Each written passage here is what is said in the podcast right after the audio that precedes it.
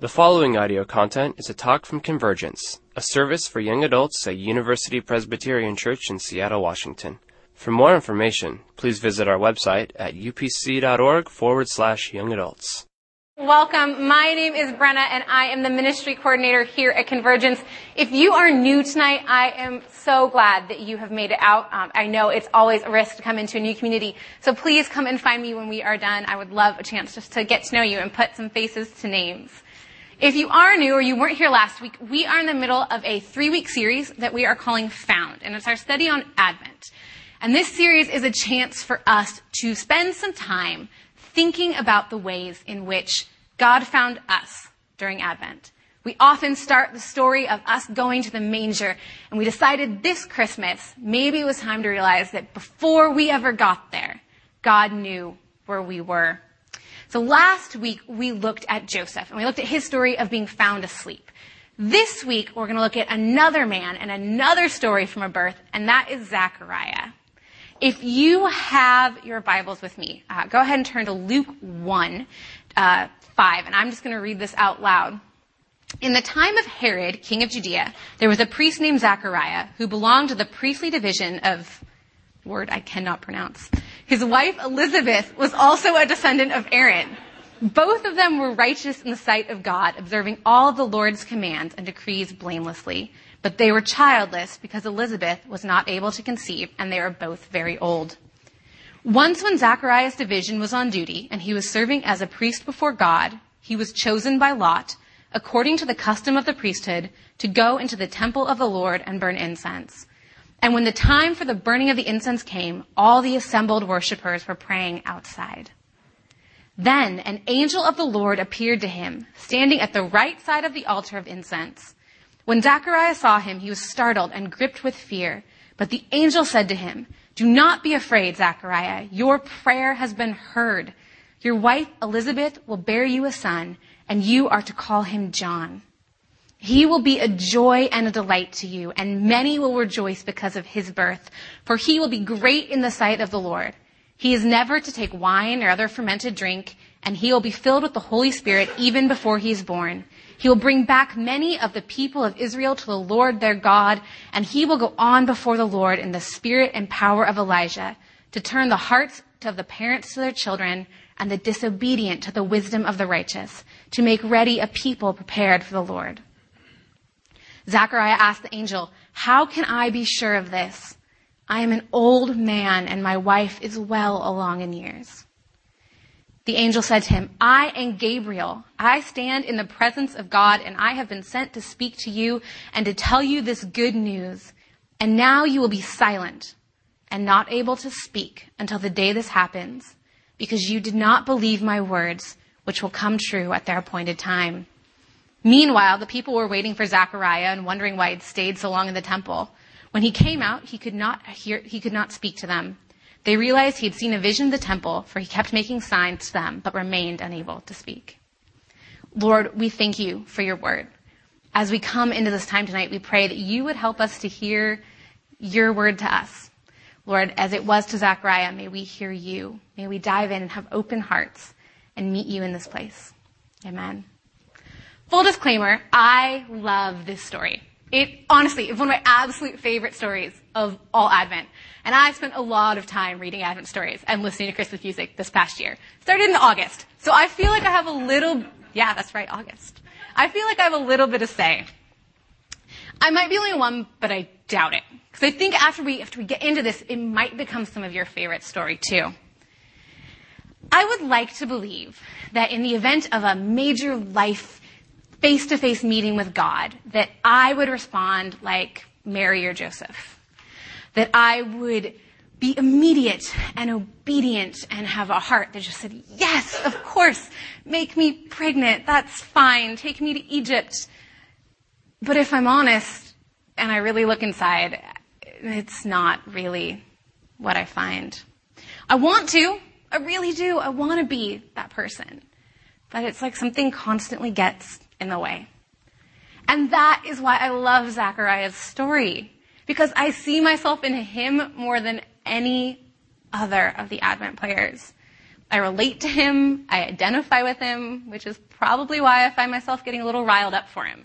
Right? This, I feel bad for him. I mean, this guy, he's in the temple. There's an angel in front of him. And all he asks is for one little sign.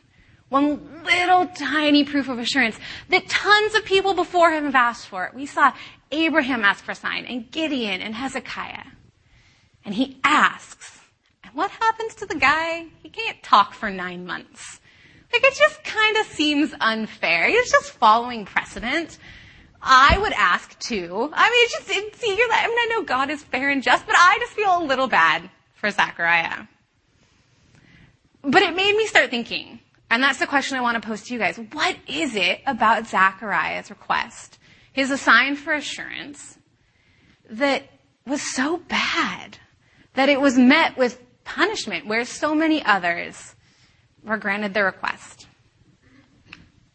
That's what I want us to look at tonight. And so I want us to go back through the text a little bit, and I think it'll help us figure it out. So in the first part, right, we have in the time of Herod, king of Judea, there was a priest named Zechariah. We kind of wonder, why do we even need this introduction? I think one of the key points here, the reason why we need to know, is because in the culture of the time this was written, people would assume that when they didn't have a child, it was because they had done something wrong. It was shameful.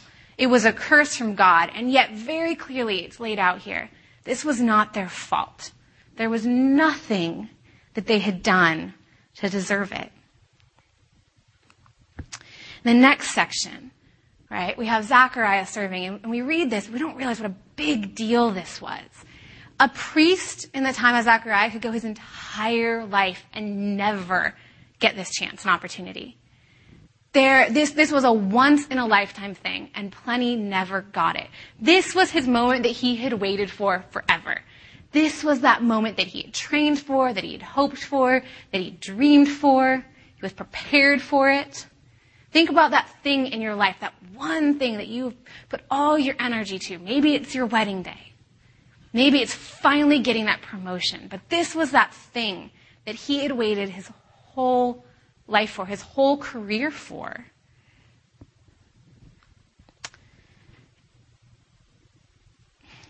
He's gripped with fear. Here he is in this thing he's waited for his entire life. Zachariah know what, knows what to expect, and yet the angel appears and he, he can't help it.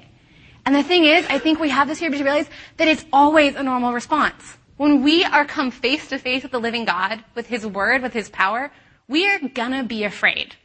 That shouldn't be a surprise to any of us. And he tells us we don't have to feel bad about it. He's not disqualified. It doesn't say he was gripped with fear and the angel was like, forget you. I'm getting out of here. I'm going to go find someone who's not afraid. No. The angel stands before him. And not only does he tell him, you're going to have a son, but he tells him that this is going to be beyond his wildest imagination. This isn't just a son to continue your line. No, this is a combination of all of his hope for himself and all of his hope for Israel. This is a priest. He's offering up the prayers of his country, the prayers of his people. And an angel comes in and says, This is going to happen. Now is the time that you have been waiting for. Zechariah asked the angel, how can I be sure of this? I am an old man and my wife is well along in years. This moment right here, this is why I identify so deeply with Zechariah. Here he is in the holy place, in the temple of the Lord, burning incense for the prayers of his people, doing the thing he's always been told that he was called to do, that he trained for. If anybody should get it, he's got an angel standing in front of him. This is the guy that should get it. And he can't, I really think he cannot help but ask. How can I be sure? I think of all the times that I have stood before God on the precipice of a decision or a challenge or being asked to do something and ask those words. How can I be sure? How can I know? Look at the obstacles. But they didn't say they were like middle aged. He was saying they're old. This isn't going to happen. There is nothing. Can't you see this? How can I know that you're going to come through? Because if I really believe you, if I really lay my hope in this and you don't do it, can I survive that? Isn't it easier to just stay where I am? And then God's response, which was, because you didn't believe, now you're not going to speak. I think maybe this is a little bit of the be careful you ask for because really this is a sign. This was Zechariah's sign.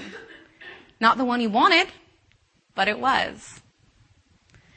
And yet, as much as we can see it as a punishment, we could take it another direction and realize that this word that's used there for silence is often means actually deaf and mute, not just can't speak.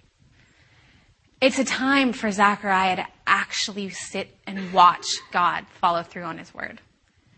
For as much of a punishment as we think it is, it could be a major blessing too.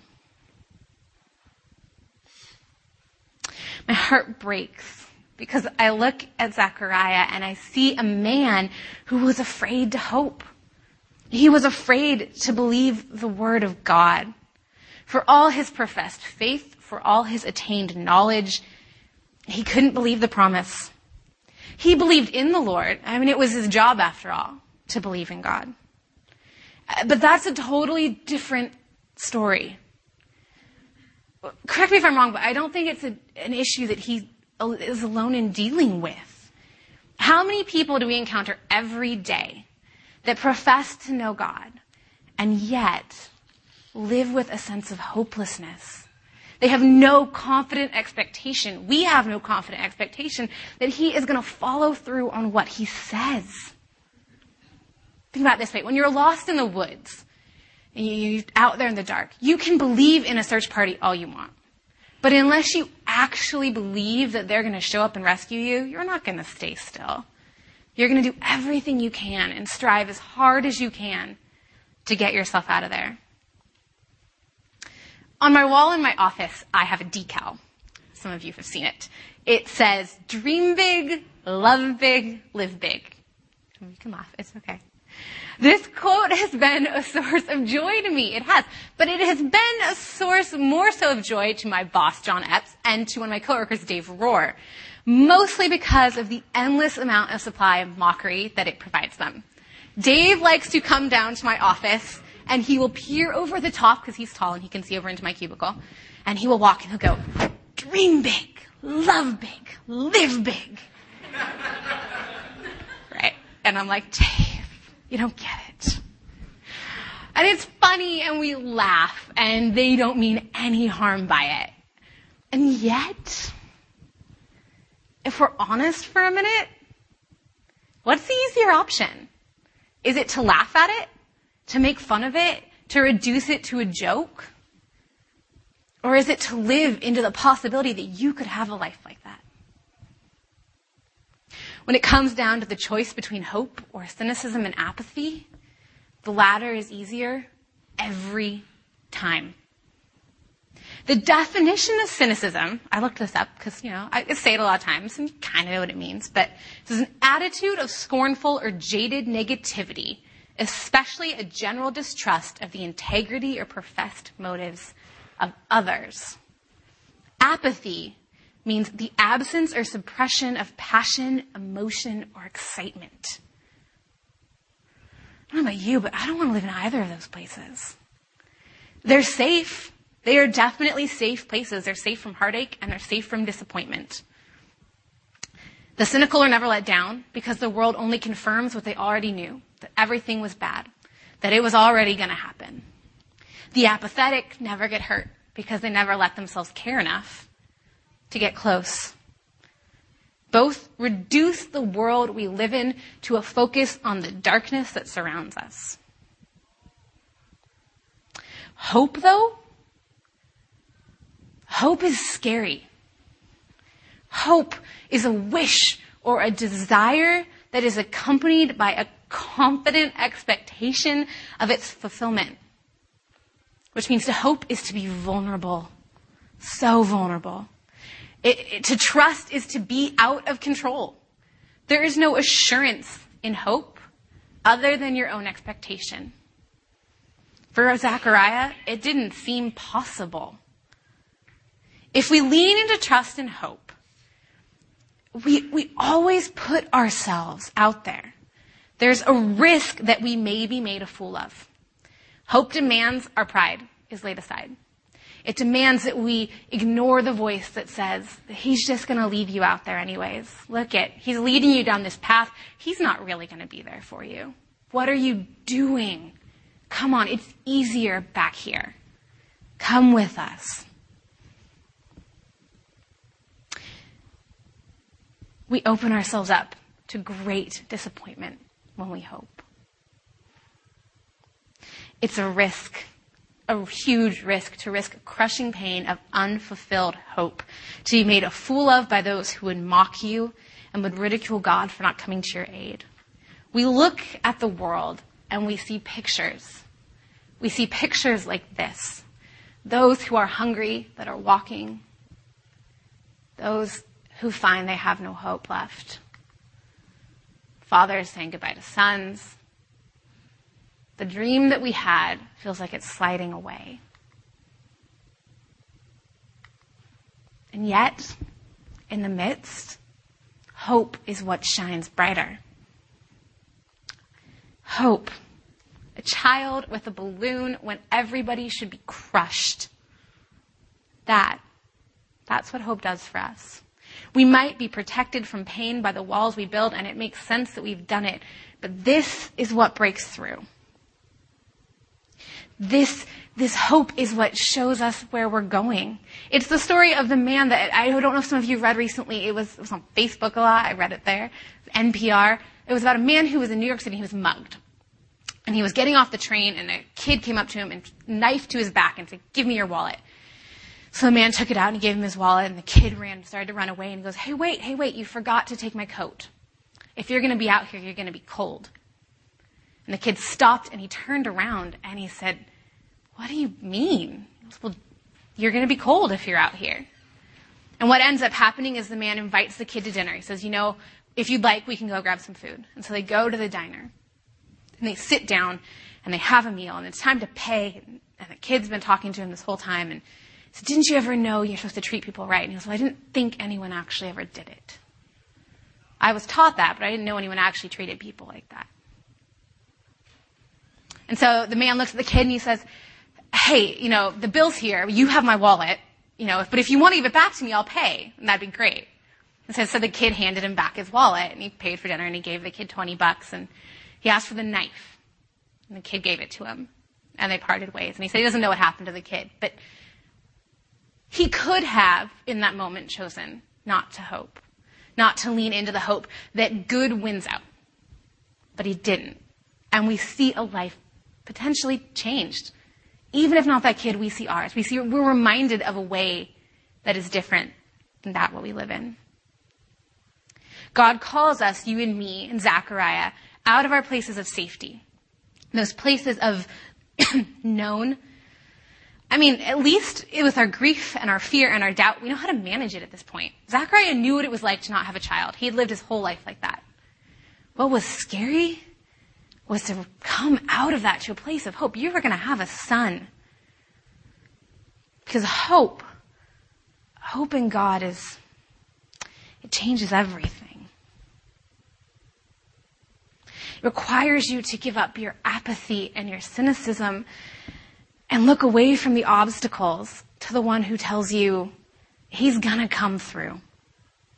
It changes us from dour faced saints who walk around crankily, just hoping to get to the end, to people who are excited about every day. So what then? I can sit here and I can talk about this again and again and again, but what do we actually do about it? Uh, you know, we, we have these sermons sometimes, I feel like, where someone sits there and they tell you, this is all the things you're doing wrong and this is what you should be doing, but I'm not actually going to tell you anything helpful whatsoever on how to make a change. At least that's me. I feel that way sometimes. So I just wanted a couple ideas. These aren't a be all end all answer to how we move from fear to trust, from apathy to hope. But there, I think there are a couple of things we can do. First, we have to recognize that fear is normal. Uh, when we're confronted by the presence of God, it is a totally, totally normal thing to be afraid. It's the proper reaction. It actually tells us that we are finally in over our heads and out of our element. We're at a place where God can really use us. He is an expert at making something out of nothing. In fact, he loves to do it. So fear is normal. Two, in your moment of crisis, you do not rise to the occasion. You revert to your training. We had a speaker come in a couple weeks ago to UPC and talk to our staff. And he was telling us a story. Um, so I'm sure this will mess up his version of the story. But he was saying that he was talking to a, uh, there was an interview with a pilot, the pilot that landed in the Hudson that saved all his people. And the pilot was saying, everyone was going, you did an amazing job. You did this crazy great thing. And he's going, I had trained for this my whole life. And so thinking he'd be kind of modest, our speaker went and spoke to another pilot friend of his and asked him, really, what's going on? And he looked at our speaker and said,